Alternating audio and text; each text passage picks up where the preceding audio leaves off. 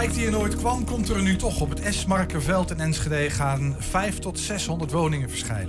Lars Oenerstal is inmiddels de onbetwiste nummer 1 onder de lat bij FC Twente. We spraken hem over zijn succes. Ex-stadsdichter van Hengelo, Marijke Achterbos, zoekt een nieuwe plek voor haar muurgedichtenproject. En Onno van Veldhuizen die neemt vandaag officieel afscheid als burgemeester van Enschede. Het is vrijdag 1 oktober, dit is 1 Twente vandaag. 1 Twente. 1. 1 Twente vandaag. Yes, in december overleed hun moeder. De beide zusjes Valk bleven achter in het huis waar ze altijd met haar hadden gewoond. Volgens de geldende regels kon dat twee maanden, maar daarna niet meer. De meiden moesten het huis uit. Laten we heel even kijken naar hoe dit nieuws destijds viel bij Fabienne en Valerie. We hebben een videootje.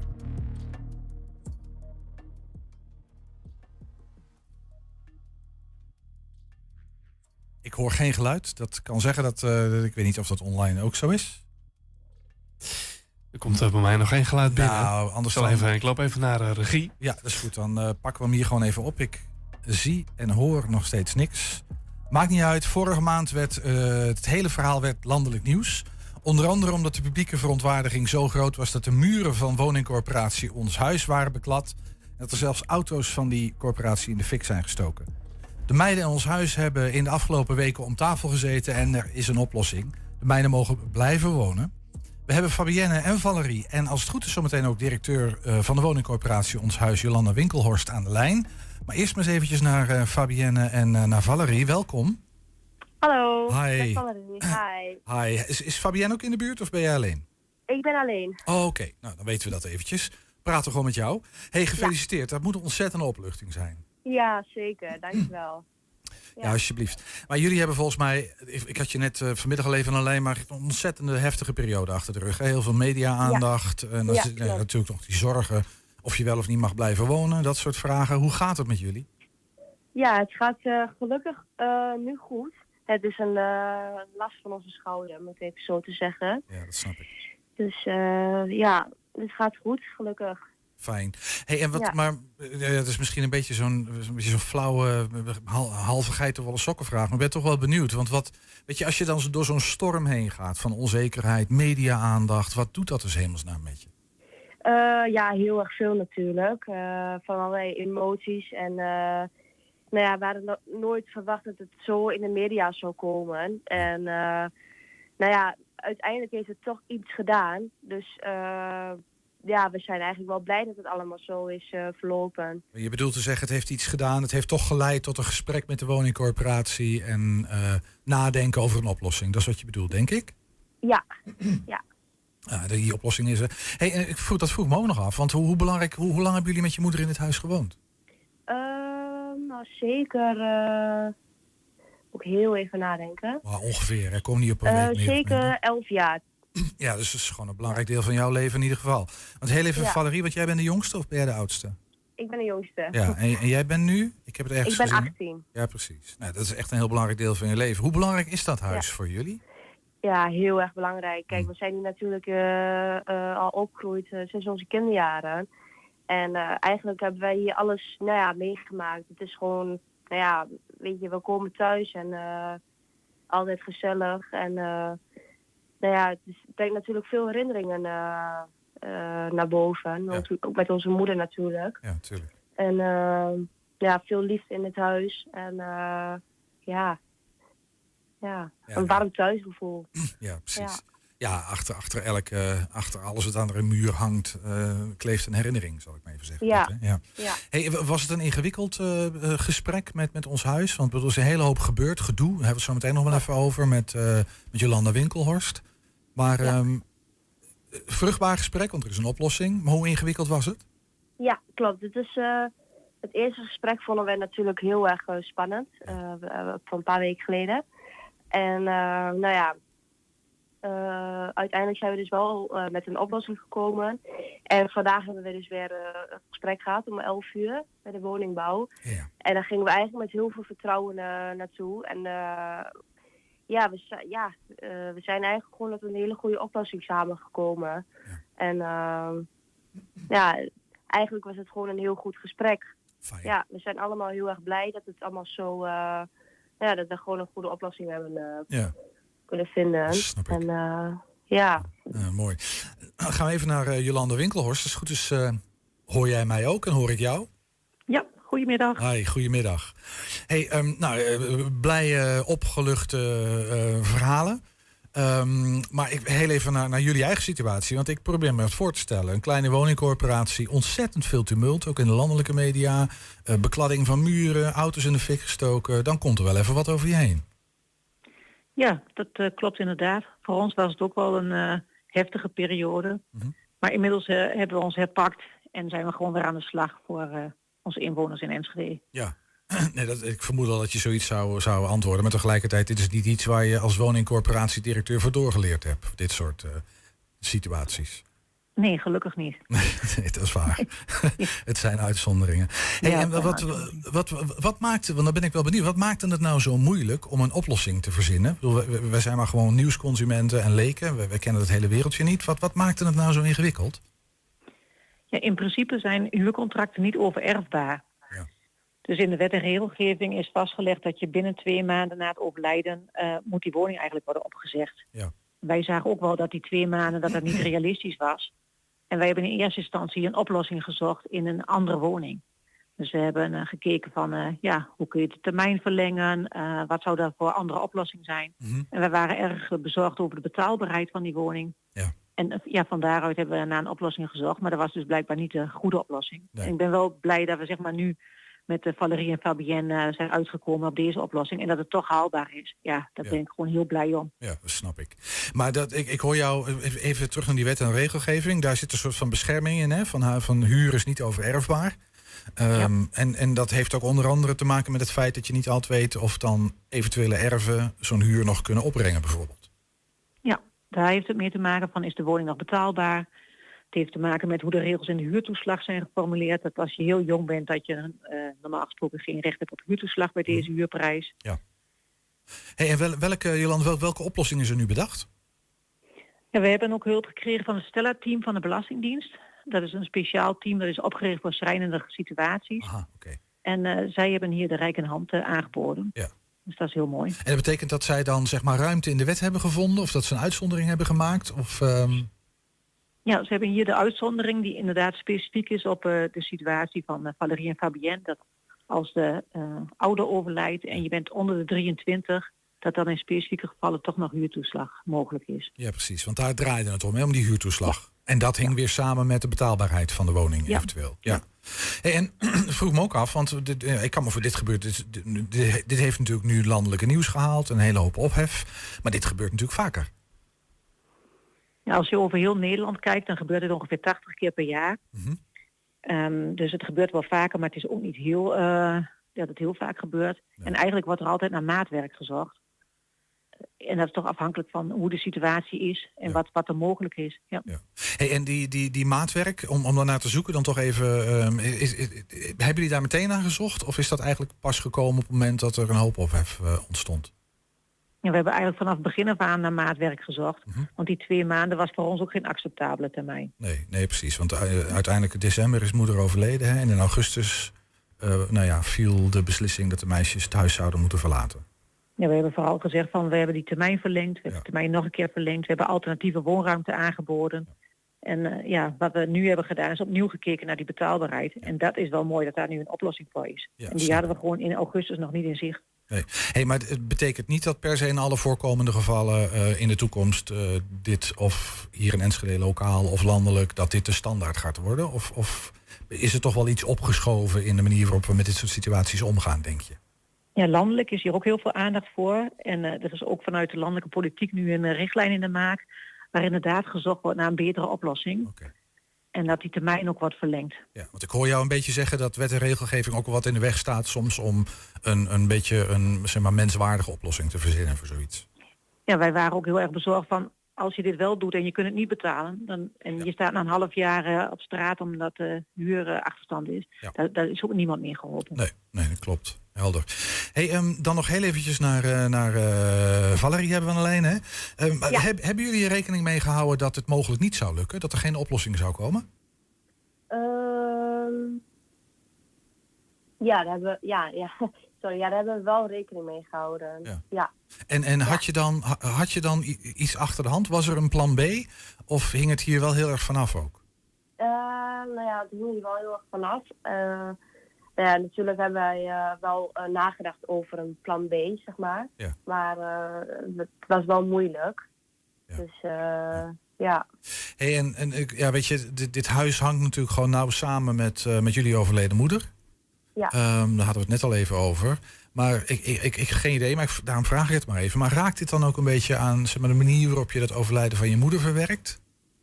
Eh, ja, ja, zeker. Heb je daar, Eh, heb je daar nu extra tijd voor je gevoel voor nodig? Of extra rust? Of...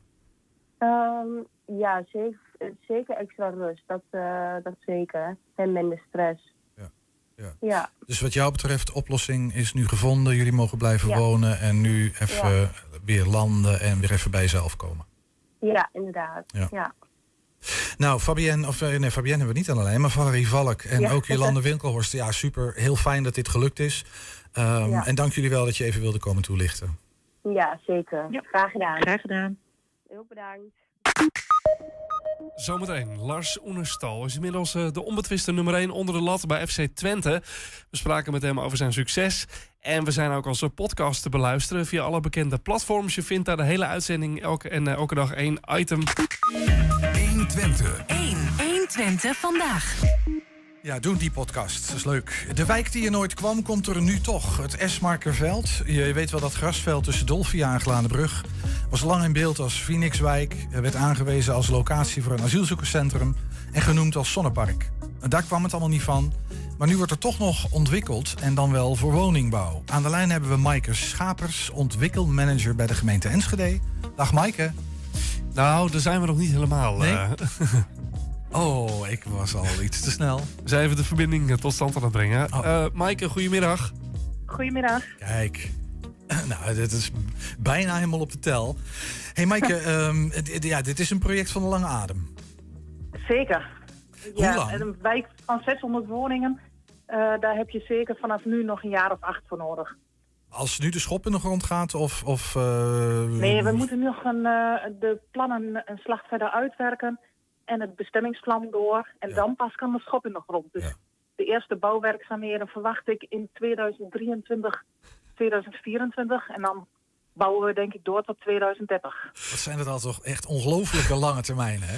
Even voor mijn beeld. W- Wanneer was de, eh, het eerste bouwplan? Dus, eh, van, van wanneer dateert dat?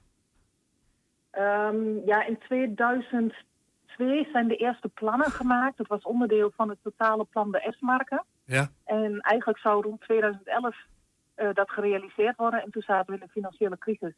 En toen zijn alle woningbouwprogramma's afgeboekt, zeg maar. En eh, is het blijven liggen. En nu is de nood weer hoog. En nou ja, pakken we de plannen weer op. Ja, precies. Dus die, die, destijds is die ontwikkeling nooit doorgegaan... Dat, eh, omdat, ja, omdat we midden in die economische crisis zaten. Ja. En, en toen zijn feitelijk alle woningbouwplannen bevroren, toch? Ja, we hebben denk ik een jaar of vier eh, niets of nauwelijks bijgebouwd. Nee. En daarna zijn langzamerhand eerst de eh, plannen in de binnenstad om de binnenstad krachtiger te maken opgepakt. En inmiddels zijn we ook weer toe aan wat wij dan noemen groenstedelijk wonen. Dat noem ik altijd het wonen in de wijken. Eh, dus voor de mensen die niet midden in de binnenstad willen wonen. Ja, ja, ja. Oké, wat, wat, wat leuk wonen, maar dan niet in de binnenstad. hey, nou, dan misschien nog heel even naar de geschiedenis van precies dit terrein. Want er zou een asielzoekerscentrum eh, verschijnen, verrijzen. Eh, eh, vroeg, vraag me nou af, was, was dat een soort tussenoplossing? Van, nou ja, we kunnen er voorlopig nog niet bouwen, maar dan zetten we er een asielzoekerscentrum neer? Of, ehm, Ja, dat, dat was wel het idee van we kunnen daar de komende tijd nog niet aan de slag. Dus voor een jaar of drie tot vijf had je daar een asielzoekerscentrum kunnen plaatsen. En dan nog met de opmerking dat dat maar, eh, ik geloof, eh, eh, 15% van het hele terrein wat we nu gaan ontwikkelen oh ja, was. dat is een Dus klein was stuk. veel kleiner op. Hey, maar uiteindelijk is dat er ook nooit gekomen. Waarom niet? Ehm, toen wij, nou ja, zo'n proces dat duurt best wel even. En ehm, ook met het COA. En toen wij zover waren dat we eigenlijk de handtekeningen zouden zetten en de plannen klaar waren. Toen ehm, ging de vluchtelingenstroom eh, op slot. Door afspraken met eh, Griekenland voornamelijk. En toen kwamen er minder vluchtelingen, dus toen was het niet meer nodig. We hadden het gewoon niet meer nodig. Hey, en de, de, de woningplannen of de bouwplannen die er nu staan, is dat eigenlijk gewoon een vervolg, of zeg maar een, een eh, nou ja, die uitgestelde plannen uit 2000, waar had je het nou net over, joh? 2002? Ja, 2011. Ja, ja. Ja. Is, is dat Nee, eigenlijk. eh, eh, nee? Nee, we hebben het echt opnieuw aangepakt. Want ehm, wij hebben eigenlijk de laatste jaren steeds meer aandacht voor eh, groene woonomgeving, klimaatadaptatie. Ehm, nou ja, corona heeft natuurlijk ook een setje geholpen. Je wil graag in je eigen omgeving makkelijk een rondje kunnen lopen. Ehm, dus in de plannen van nou ja, 2000, 2002, daar zaten ongeveer 800 tot 1000 woningen. Ja, En wij denken nu 500 tot 600 woningen te bouwen, juist omdat we meer ruimte willen geven aan groen en water. Ja, ja. Ehm, dus gewoon minder dicht bouwen ook. En wat voor segment hebben we het hier over? Ehm, ja, we hebben best wel een brede doelgroep eh, waar we ons op richten. Eh 600 woningen bouw je ook niet voor één doelgroep, dat zou ook niet goed zijn. Ehm, we hebben hier een deel huurwoningen gepland, maar ook vrijstaande kavels. Eh, wel onder het segment van de Lurix, die eigenlijk daarvoor nog ontwikkeld wordt. Ehm, dus kavels ongeveer tot 400, 450 vierkante meter. Mhm. Ehm, maar ook projectmatig gebouwd, dus mensen die zelf niet dat hele traject door willen, maar gewoon een woning willen kopen. En dat zijn dan van rijtjeswoningen tot aan vrijstaande woningen. Right. En, en over wat voor, een- want dan hebben we het over de woningen. En wat, wat voor soort mensen gaan hierin wonen dan straks? Nou ja, ook, ook dat is eigenlijk een hele eh, brede doorsnede, denk ik, van de bevolking. Ik denk wel dat de plek heel geschikt is voor gezinnen. Eh, Dat je daar graag je kinderen wil laten opgroeien. Maar wij willen bijvoorbeeld ook ruimte bieden aan senioren die gelijkvloers of kleiner willen wonen. Mhm. Eh, wij hebben ook nog een hele specifieke doelgroep. Mensen die misschien wel een eco-woning willen bouwen. eh, die extra aandacht willen besteden aan duurzaamheid. Mhm. Die willen we eigenlijk faciliteren. Maar we zullen ook een aantal woningen hebben voor alleenstaande of stellen. Ik, ik, wat, wat ik je niet hoor zeggen is sociale woningbouw. Ja, die huurwoningen, dat zei ik al. Oké. De- Daar bedoelde ik mee de sociale Ja, ja. woningbouw. Daar zit ongeveer 20% zal in de sociale huur zitten. Oké, en, en, en want ik, ik vraag het ook een beetje omdat we natuurlijk recentelijk het woon, eh, woondebat en eh, überhaupt hè, de, woon, de, de woonproblemen, de woningmarkt.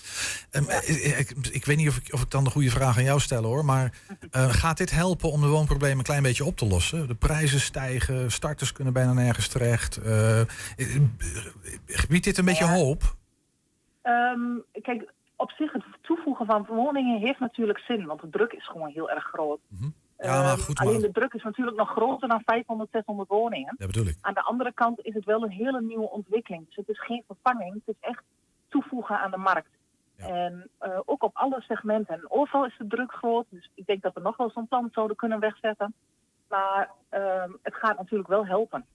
Ja, ja ik, juist omdat die druk zo groot is, kan ik me ook voorstellen dat alles wat je nieuw bouwt, dat is goud waard. Dus dat, dat, dat, weet, dat, eh, de, de markt werkt Ja. dan zo dat in schaarste worden die woningen duur. Ja, de, de bouwkosten zijn ze op dit moment sowieso duur. Mhm. Eh, nou zijn wij zelf eigenaar van de grond, maar ook de grondprijzen. ehm, ja, die, die zijn afgelopen jaren natuurlijk ook gestegen. Ehm, dus wij zoeken ook wel naar mogelijkheden om bijvoorbeeld ontwikkelaars uit te dagen tot bijvoorbeeld industriële bouw of houtskeletbouw om de prijzen toch betaalbaar te houden. Ja. Eh, maar ja, je kan niet hele goedkope woningen nieuw bouwen op dit moment. Nee. Dat lukt je gewoon niet met de bouwkosten. Nee, nee, precies. Hey, en een heel ander vraagje, maar wat gebeurt er aan de, aan de, eh, aan, aan de ene kant van Dolfia en aan de andere kant, die ecozone, wat gebeurt daarmee? Ehm, die ecozone die willen we eigenlijk verder het gebied intrekken. Dus we willen kwaliteiten die daar zitten ook ehm, nou ja, in het woongebied trekken. Zodat je ook wat meer gebruik kan maken als recreatiegebied van die ecozone. En voor Dolfia hebben we gezegd, we willen zorgen dat er in ieder geval goede verbindingen komen. Zodat de faciliteiten die je dan hebt, of het groen of het water, of eh, misschien komt er nog een dependance van een school als het aantal kinderen stijgt dat de mensen uit Dolfia daar ook gebruik van kunnen maken. Ja, dus, Dus, de- dus als je zegt verbindingen bedoel je wandelpaden, fietspaden, eh, dat soort dingen. En met die kwaliteiten van de ecozone, is het alleen recreatief of, of zitten daar ook andere aspecten aan? Nee, dat, er, zitten, eh, er zit allerlei flora en fauna in. En ook hele specifieke soorten. En eh, die willen we juist het leefgebied eigenlijk groter maken. Zodat ze ook de wijk in kunnen voor nou ja, de dieren. Gaan, van kikkertjes tot, ik geloof dat er een salamander zit en een soort vlinder. Ehm, die, ehm, dat die wat meer de wijk in komen. Maar Ja. ook dat de bewoners die daar zijn zometeen wel de waarde van die ecozone ook daarvan kunnen genieten. Ja. Hey Maaike, tot slot misschien. Eh, nou beheer jij, eh, voor zover ik me heb laten vertellen, alle bouwplannen in het oosten en in het noorden Ja. van de stad. Ehm, heb je nog een tipje van de sluier? Gaan er nog dingen gebeuren de komende periode waar we nog niet zoveel van weten? Ehm, nou ja, het Esmarkenveld is wel het nieuwst, zeg maar. Het Leurix, dat zit daarvoor. Hè. Dat is inmiddels het bestemmingsplan van vastgesteld. Dus Mhm. dat kan eerder gebouwd worden. En eh, als het uh, Esmarkenveld helemaal op poorten zit, ja, dan gaan we kijken van zijn er nog meer plekken in eh, Oost, ook onder andere, waar je nog wat zou kunnen doen. Maar heel veel grondbezit heeft de gemeente ook niet meer. Mhm. Dus er zijn niet heel veel plekken waar wij nog woningen kunnen toevoegen. Daar zijn we wel mee bezig, zoeken we wel naar. Maar goed, dat zijn wel processen ook die in de voorbereiding in jaren vijf eh, nodig hebben. Nee, dat snap ik. Maar ik, ik was even nieuwsgierig. Want heel veel impliceert dat er wel wat mogelijkheden zijn nog. Ja. Maar eh, waar en wat precies, ja, dat kan sowieso nog niet. Maar eh, Nee. jij kijkt daar als, als bouwkundige, als stedenbouwkundige naar, kan ik me voorstellen. Ja, je hebt vast nagedacht van, een- nou, ik zie daar nog wel wat mogelijkheden. En daar kunnen we misschien nog wel een klein beetje... Ja, we zien her en der wel wat mogelijkheden. Maar die zijn nog niet zo ver eh, dat ik dat nou ehm, zo naar buiten kan brengen. Want wij weten nog helemaal niet of dat wel haalbaar is. Nee. En of dat realistisch is. Nee, Maar wij, ja, wat wij doen is gewoon ook over de kaart gebogen zitten om te kijken van wat zijn gebieden waar je eventueel nog wat kan toevoegen. Ja, Eh, zonder dat je hele eh, grote landschappelijke waardes aantast. Goed. Nou, we gaan het afwachten. Maaike Schapers Ja. was dat. Eh dankjewel. Ja, graag gedaan. Onno van Veldhuizen die neemt vandaag afscheid als burgemeester van Enschede in het Wilming Theater. En eh, Niels Veurink, onze collega, die is daarbij. Die doet zo live verslag vanaf het grote afscheidsfeest. 120. 120 vandaag. FC Twente die anticipeerde eind vorig jaar eh, al vroeg op een eventueel vertrek van doelman Joël Dommel. Door Lars Oenerstal transfervrij over te halen van naar PSV. En dat bleek een goede beslissing te zijn. Want Drommel die vertrok en Oenerstal is nu de onbetwiste nummer 1 onder de lat. De boomlange Duitser die maakte tot dusver een eh, goede indruk. Zo goed zelfs dat supporters in Eindhoven zich nu soms afvragen... waarom PSV hem in vredesnaam heeft laten gaan. Oeh, twee risicovolle ballen achter elkaar. En dan is Mahi weg. Kan Mahi scoren? Doet hij niet. En dan is Oenerstal daar met een eh, geweldige redding. Op dit moment eh, loopt het wel, wel goed, ook eh, qua eh, resultaten. Dus eh, ja, voor mij is het wel eh, super om hier te zijn. Als je het dan hebt over de resultaten, bedoel je dan vooral eh, eh, de resultaten die jullie als team eh, hebben behaald de afgelopen weken? Ja, zeker, dat bedoel ik. Oké. Dat we nu vier keer op rij hebben gewonnen. Eh, nu daar in de linkerrijtje staan en eh, ja, dat is wel prima. Ja. ja, want het eh, begin was uiteraard wat stroef. Het lijkt alweer zo lang geleden, maar eh, ehm, ja, hoe heb jij daar toen naar gekeken? Is dat dan, het is natuurlijk ook zo kort, maar mensen gaan altijd meteen al een beetje in paniek raken, de buitenwacht. Hoe kijk jij daar dan naar? Ja, ik denk het was ook een beetje wennen aan die nieuwe groep. Veel nieuwe spelers en ja, dan moet je een beetje kijken dat, dat ja, vooral op het middenveld en zo, dat die mensen weten waar die andere naartoe loopt. En eh, dit hebben we nu wel en dit zie je dan ook terug in de, in de resultaten. En eh, dus ja, moet je niet na drie wedstrijden eh, in paniek raken of zo. Dus zie je wel dat het nu wel prima gaat. Tot zover dan even de, de teamprestaties. Hoe tevreden ben jij over je eigen keeperswerk? Ja, ik, ik vind het tot nu toe wel oké. Ehm, maar ik, ik vind nog dat we ja, toch nog 1, 2, 3 goaltjes te makkelijk weggeven. Dat, eh dat bedoel ik vooral ook tegen Herrenveen. Dat je daar... Ja, normaal gesproken ben je meeste en dan speel je toch nog 3-2. En dat is natuurlijk voor een keeper... Ja, dan ben je wel blij met die drie punten. Maar ben je niet blij dat je nog twee stuks daar achter die oren krijgt.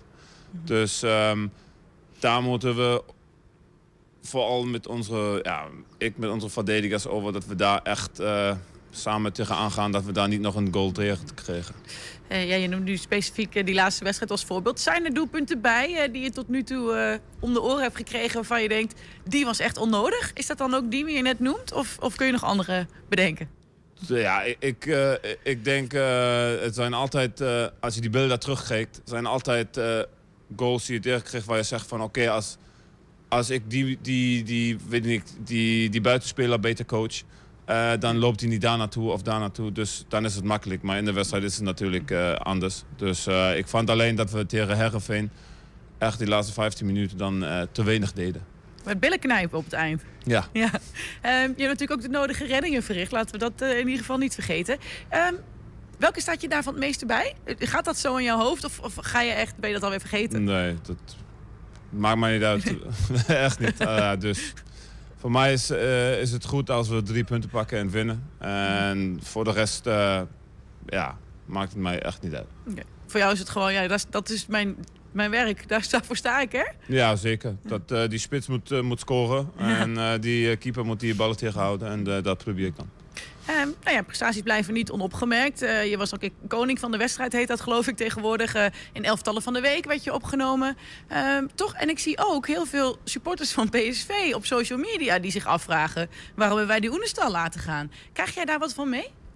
Ja, natuurlijk krijg je daar een beetje van mee. Maar um, ja, daar, daar luister ik ook niet echt naar. Dus ik zit nu hier en PSV is nu, hoe zeg ik dat, geleden... PSV is geleden. Ja. Dus uh, ik zit bij Twente en uh, ja, zit je, zit je echt lekker in. En dus daar luister ik niet naar. Um, vorig jaar ontbrak het soms aan ervaring. En daar is dit jaar heel goed op ingekocht. Wat oudere jongens, jij bent er daar natuurlijk één van. Uh, hier had ik het laatst ook met Pruppen over. Hij is ook één van die oudere jongens. Is het dan ook automatisch zo dat jij ook één van de personen bent... die een beetje een leidende rol dan neemt in het team met de jongere spelers?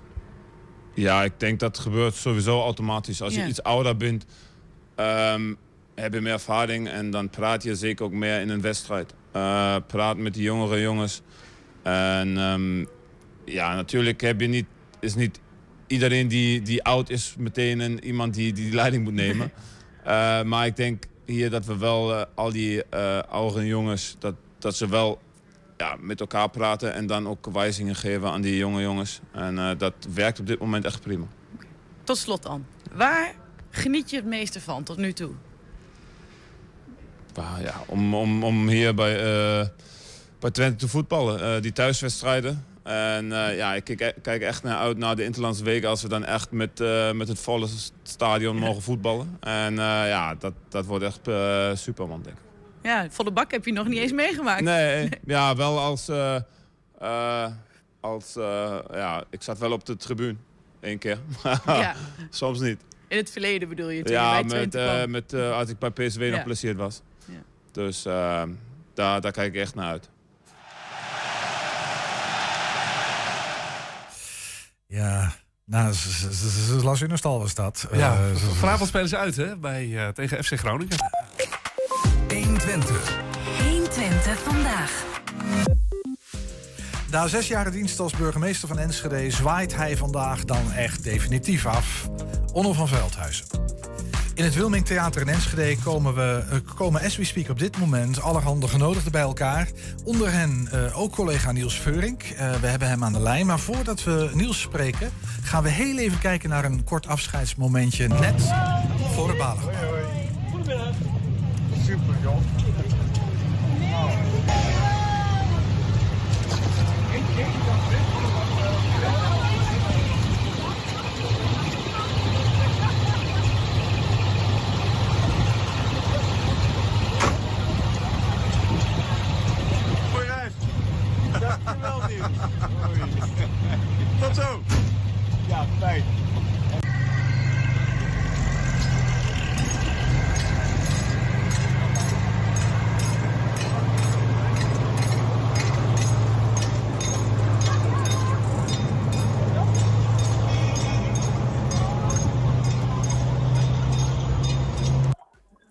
Wat een geweld, hè?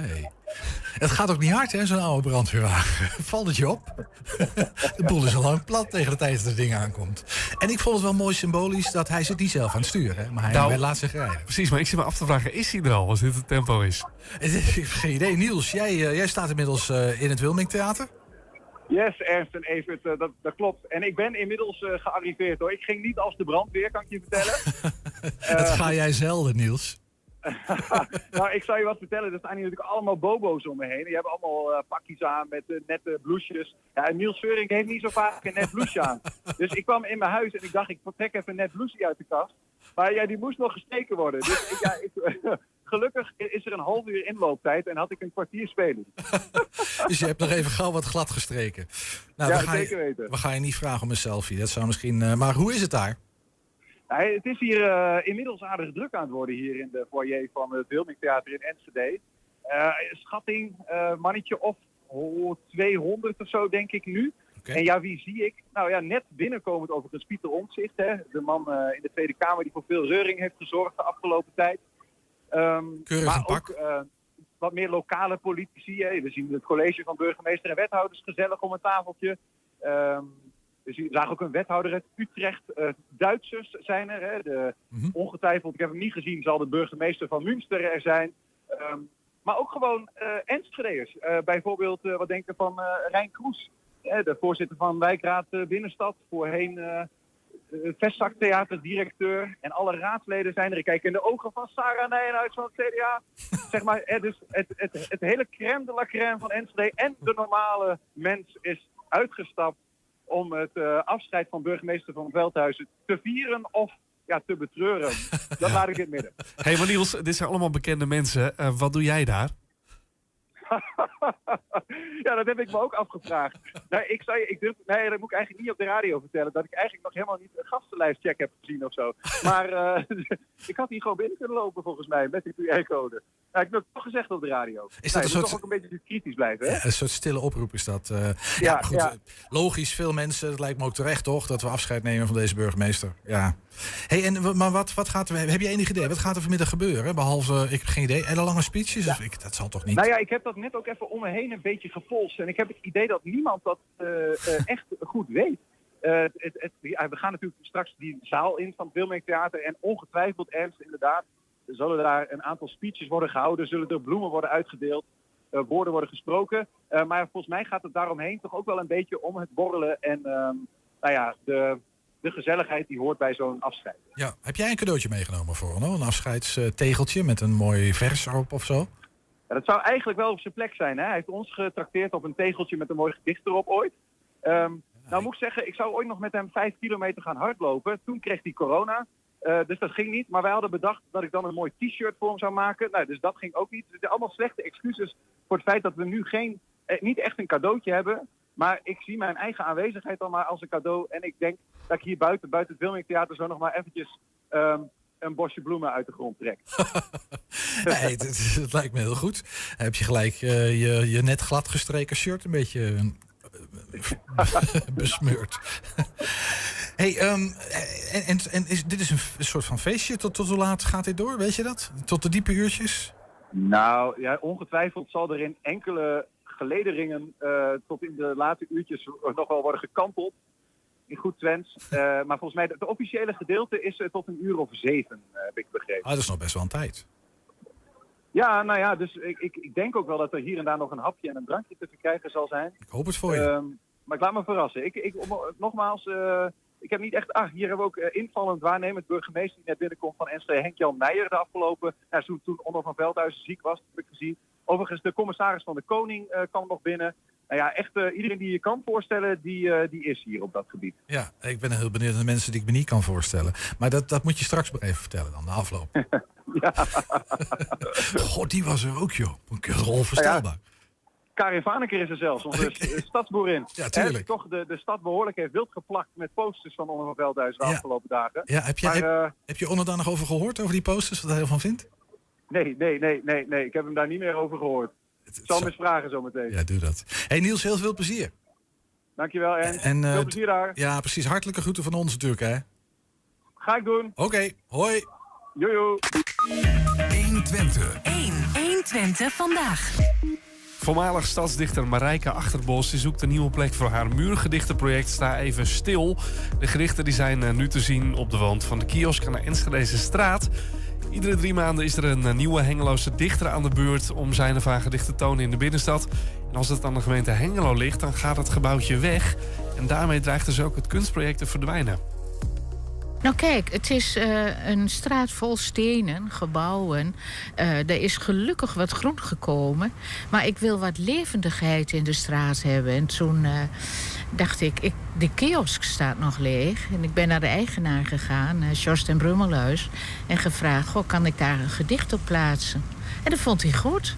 En toen heb ik subsidie aangevraagd voor het plaatsen van acht gedichten. En bureau uh, Duotoon heeft het ontwerp gemaakt. Van die jongens moeten natuurlijk betaald worden. Daar is de subsidie ook voor. En die is goedgekeurd. En nu hebben we inmiddels uh, het zesde gedicht. En het leek me leuk. Je bent hier aan het winkelen of het slenteren mag ook. En dat daar even eh, iets anders is dan steen en noem maar op. Ik noem het project ook Sta Even Stil. SES. Dat leek me heel toepasselijk. Ik was heel blij dat het kon gebeuren. Maar ja, nou is de kiosk eh, in de brand gevlogen en nu gaat hij weg. Helaas. Ik ben even gaan kijken eh, hier over de straat. En ik dacht, eh, daar staat een boom. En onder de boom zit nog heel veel ruimte. Ik weet niet of daar bloemen komen, maar dat lijkt mij heel mooi om daar een, eh, een soort staander neer te zetten waar het gedicht dan op kan. En daar ga ik mij nou hard voor maken. Kijk, dit is zo'n kale plek. En ik dacht, hier kan je hele mooie vitrine neerzetten met eh, op de drie maanden een gedicht van een Hengeloze dichter. Dus daar ga ik mij wel sterk voor maken, want dit vind ik eigenlijk in zo'n mooie straat, waar toch ook meer groen is, wel een kale plek. Als je hier rondkijkt, wat, we hebben de kerk, we hebben de stenen. Kijk, je, ik vind het zo leuk als een straat levendig wordt door verschillende mogelijkheden. Maar ook daar moet ik natuurlijk weer druk voor maken. Ik doe alles vrijwillig, alles in mijn vrije tijd. En eh, ja, dat moet soms even eh, eh, de tijd krijgen. Straks de column van Bart Peter Zweem. Heb je nou een tip voor de redactie? Mail dan naar info.120.nl 120. 120 vandaag. Ja, Evert, Mignon, de olifant in de kamer. nou, dankjewel. Ja, dat is, is- voor nu dan in ieder geval even. De kijker kent hem misschien niet, maar wij kennen hem wel. En daarom kunnen we er ook niet omheen. Bovendien wordt het hoog tijd dat die onwetende kijkeraar de olifant eens leert kennen. Want, Evert, je bent genomineerd. Voor eigenlijk jullie radioprogramma Wildgroei op Radio 2. Dat maak je samen met Jeroen Mulder. Ehm, dat is een programma in de nachtelijke uurtjes. Die heeft een nominatie in de wacht gesleept.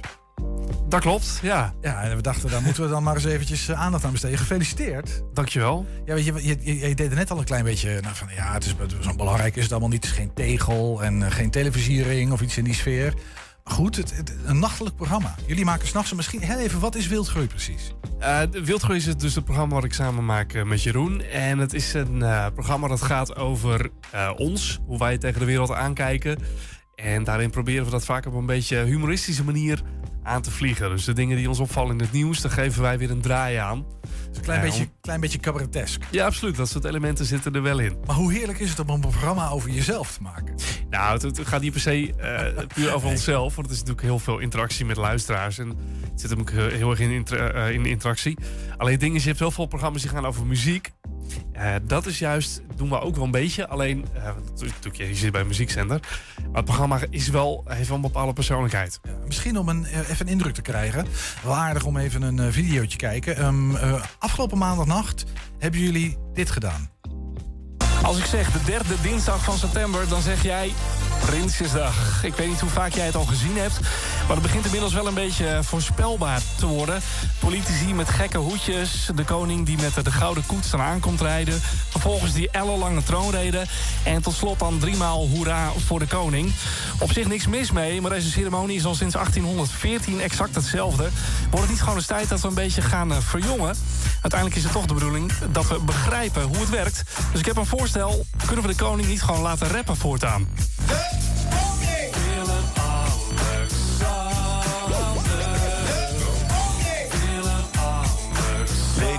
Staten-Generaal. Dank aan de politiemensen en BOA's die pal staan voor onze veiligheid. De NAVO en de Verenigde Naties zijn de hoekstenen van het buitenlands beleid. Onze uitgezonden militairen verdienen steun en respect, zowel tijdens als na afloop van de missie. En weer anderen, oud en jong, kregen te maken met eenzaamheid en depressie. In de afgelopen jaren is de nodige aandacht uitgegaan naar het tegengaan van eenzaamheid.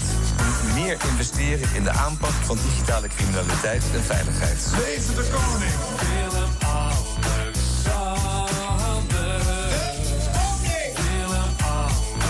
Leden van de Staten-Generaal. De rechtsstaat is het fundament onder de vrije en democratische samenleving. Gelukkig kunnen velen met hun zorgen en verdriet terecht bij mensen in hun omgeving. Het belangrijkste is nu dat overal ter wereld voldoende vaccins beschikbaar komen. Dat raakt onze veiligheid Maar bijvoorbeeld ook toekomstige migratiestromen. De realiteit daarbij dat veel vraagstukken de grenzen van één kabinetsperiode overstijgen. En wie recht heeft op compensatie, moet die zo snel mogelijk krijgen. Leven de koning.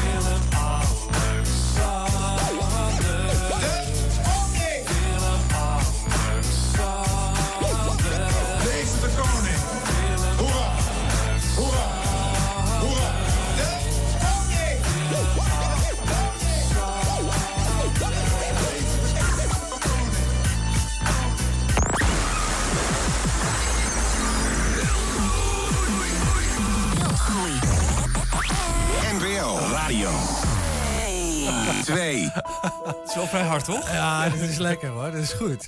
En weet je, Ja. het- het- bij jouw introductie dacht ik van nou, het zal mij benieuwen. Maar verdorie, ik zie het hem nog doen ook, joh. Dit kan gewoon volgens mij. maar maar dit dit is een beetje typerend voor wat jullie doen? Nou, dit, dit is wel een van de onderdelen die we doen. Dus we hebben eigenlijk elke week wel iets erin zitten wat, wat met nieuws te maken heeft, waar we wat grappigs mee doen. Soms is het een liedje, soms is het een rap, soms is het een sketchje. Soms is het een eh, heel gek telefoontje dat je ergens achteraan belt of zo. Eh, ja, deze was dan afgelopen weekend, ja. Maar volgens mij, dit is een enorme klus geweest, joh. Hier heb jij uren aan lopen sleutelen, denk ik. Nou, ik denk dat ik hier een hele ochtend eh, mee bezig geweest ben, ja. Dat vind ik nog vrij snel eigenlijk. Ja, maar dit is. Dit is, eh, is soms heb je. Weet je, het, eh, het idee verzinnen is vaak het, het lastigst.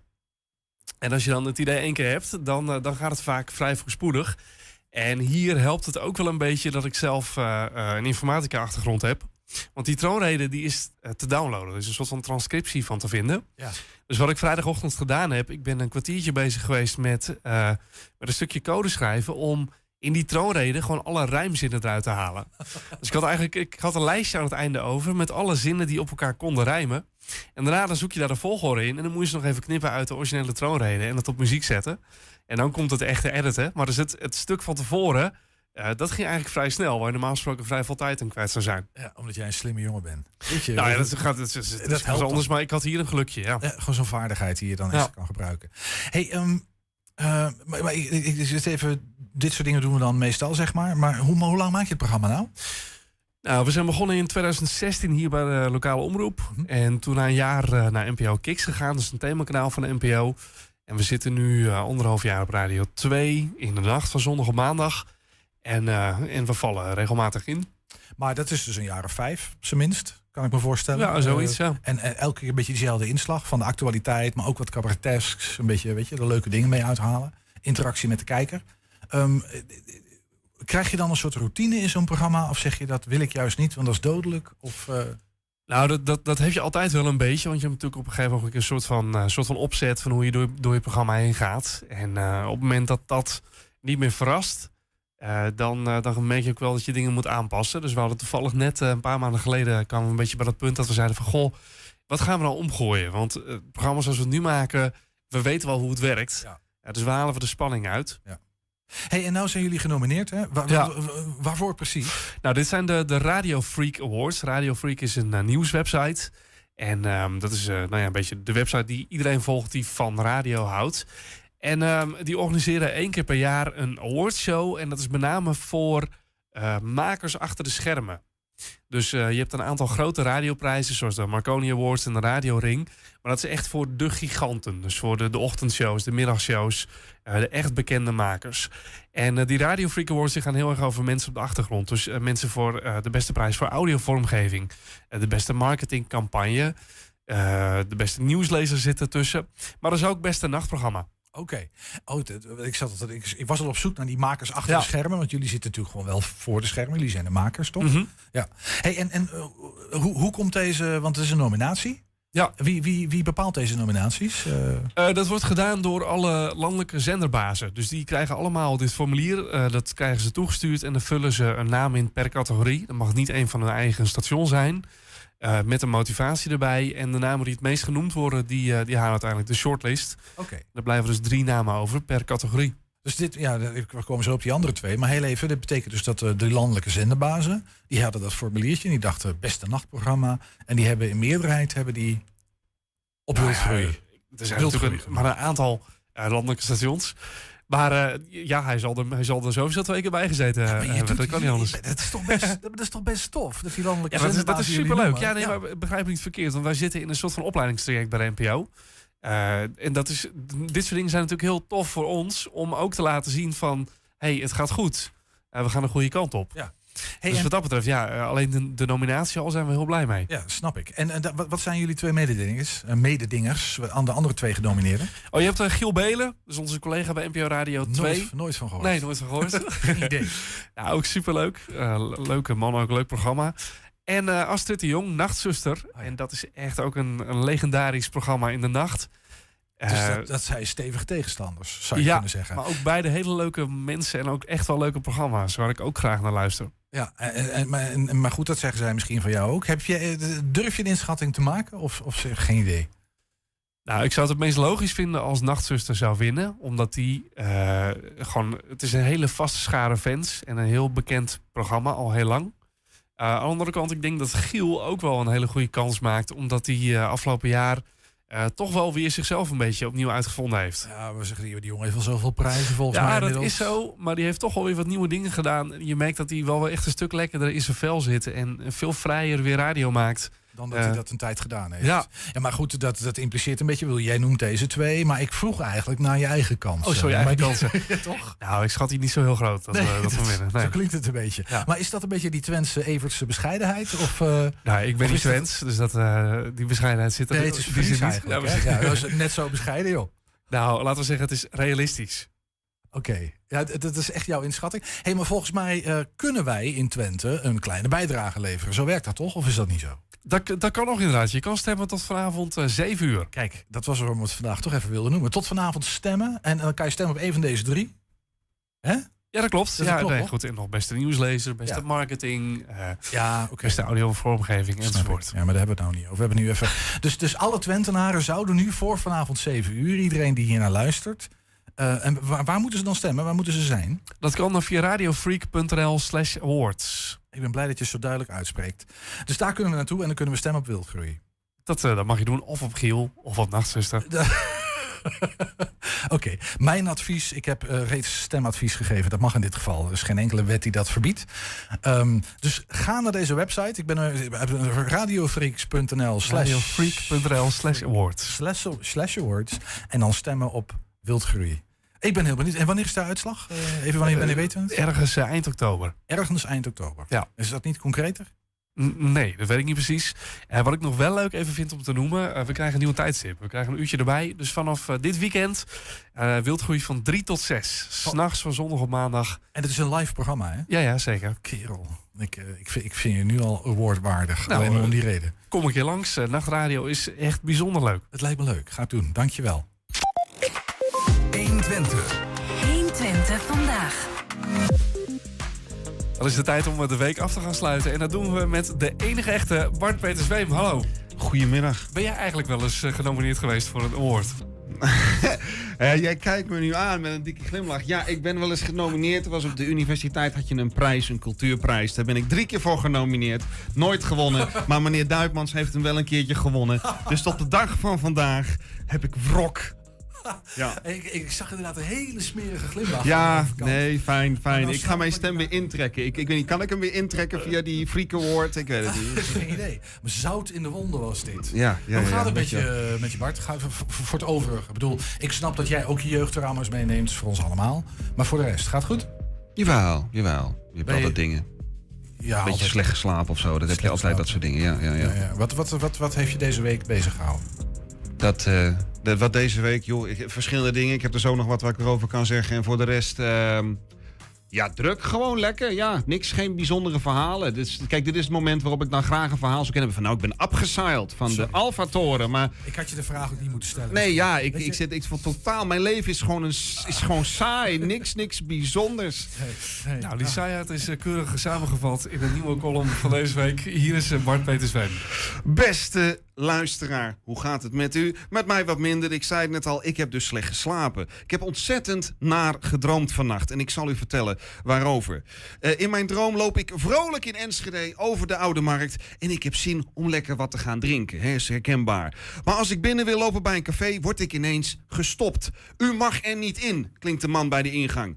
En Ja, ik ben eigenlijk meteen geïrriteerd. Waarom mag ik niet naar binnen? Omdat, zegt die man, u geen broek aan heeft. En inderdaad, in mijn droom heb ik geen broek aan. Bewust trouwens. Zo'n broek zit ook niet lekker. Veel te strak allemaal, schuurt tegen de huid. Het belemmert en past notenbenen niet bij mijn identiteit. Ik ben gewoon geen broekdrager. Maar blijkbaar mag dat niet en wordt tegenwoordig van iedereen verwacht dat ze een broek aan hebben. En de man bij de ingang, die legt het ook uit. Zo alles zichtbaar van je lichaam, hè, dat, dat, dat, dat kan niet.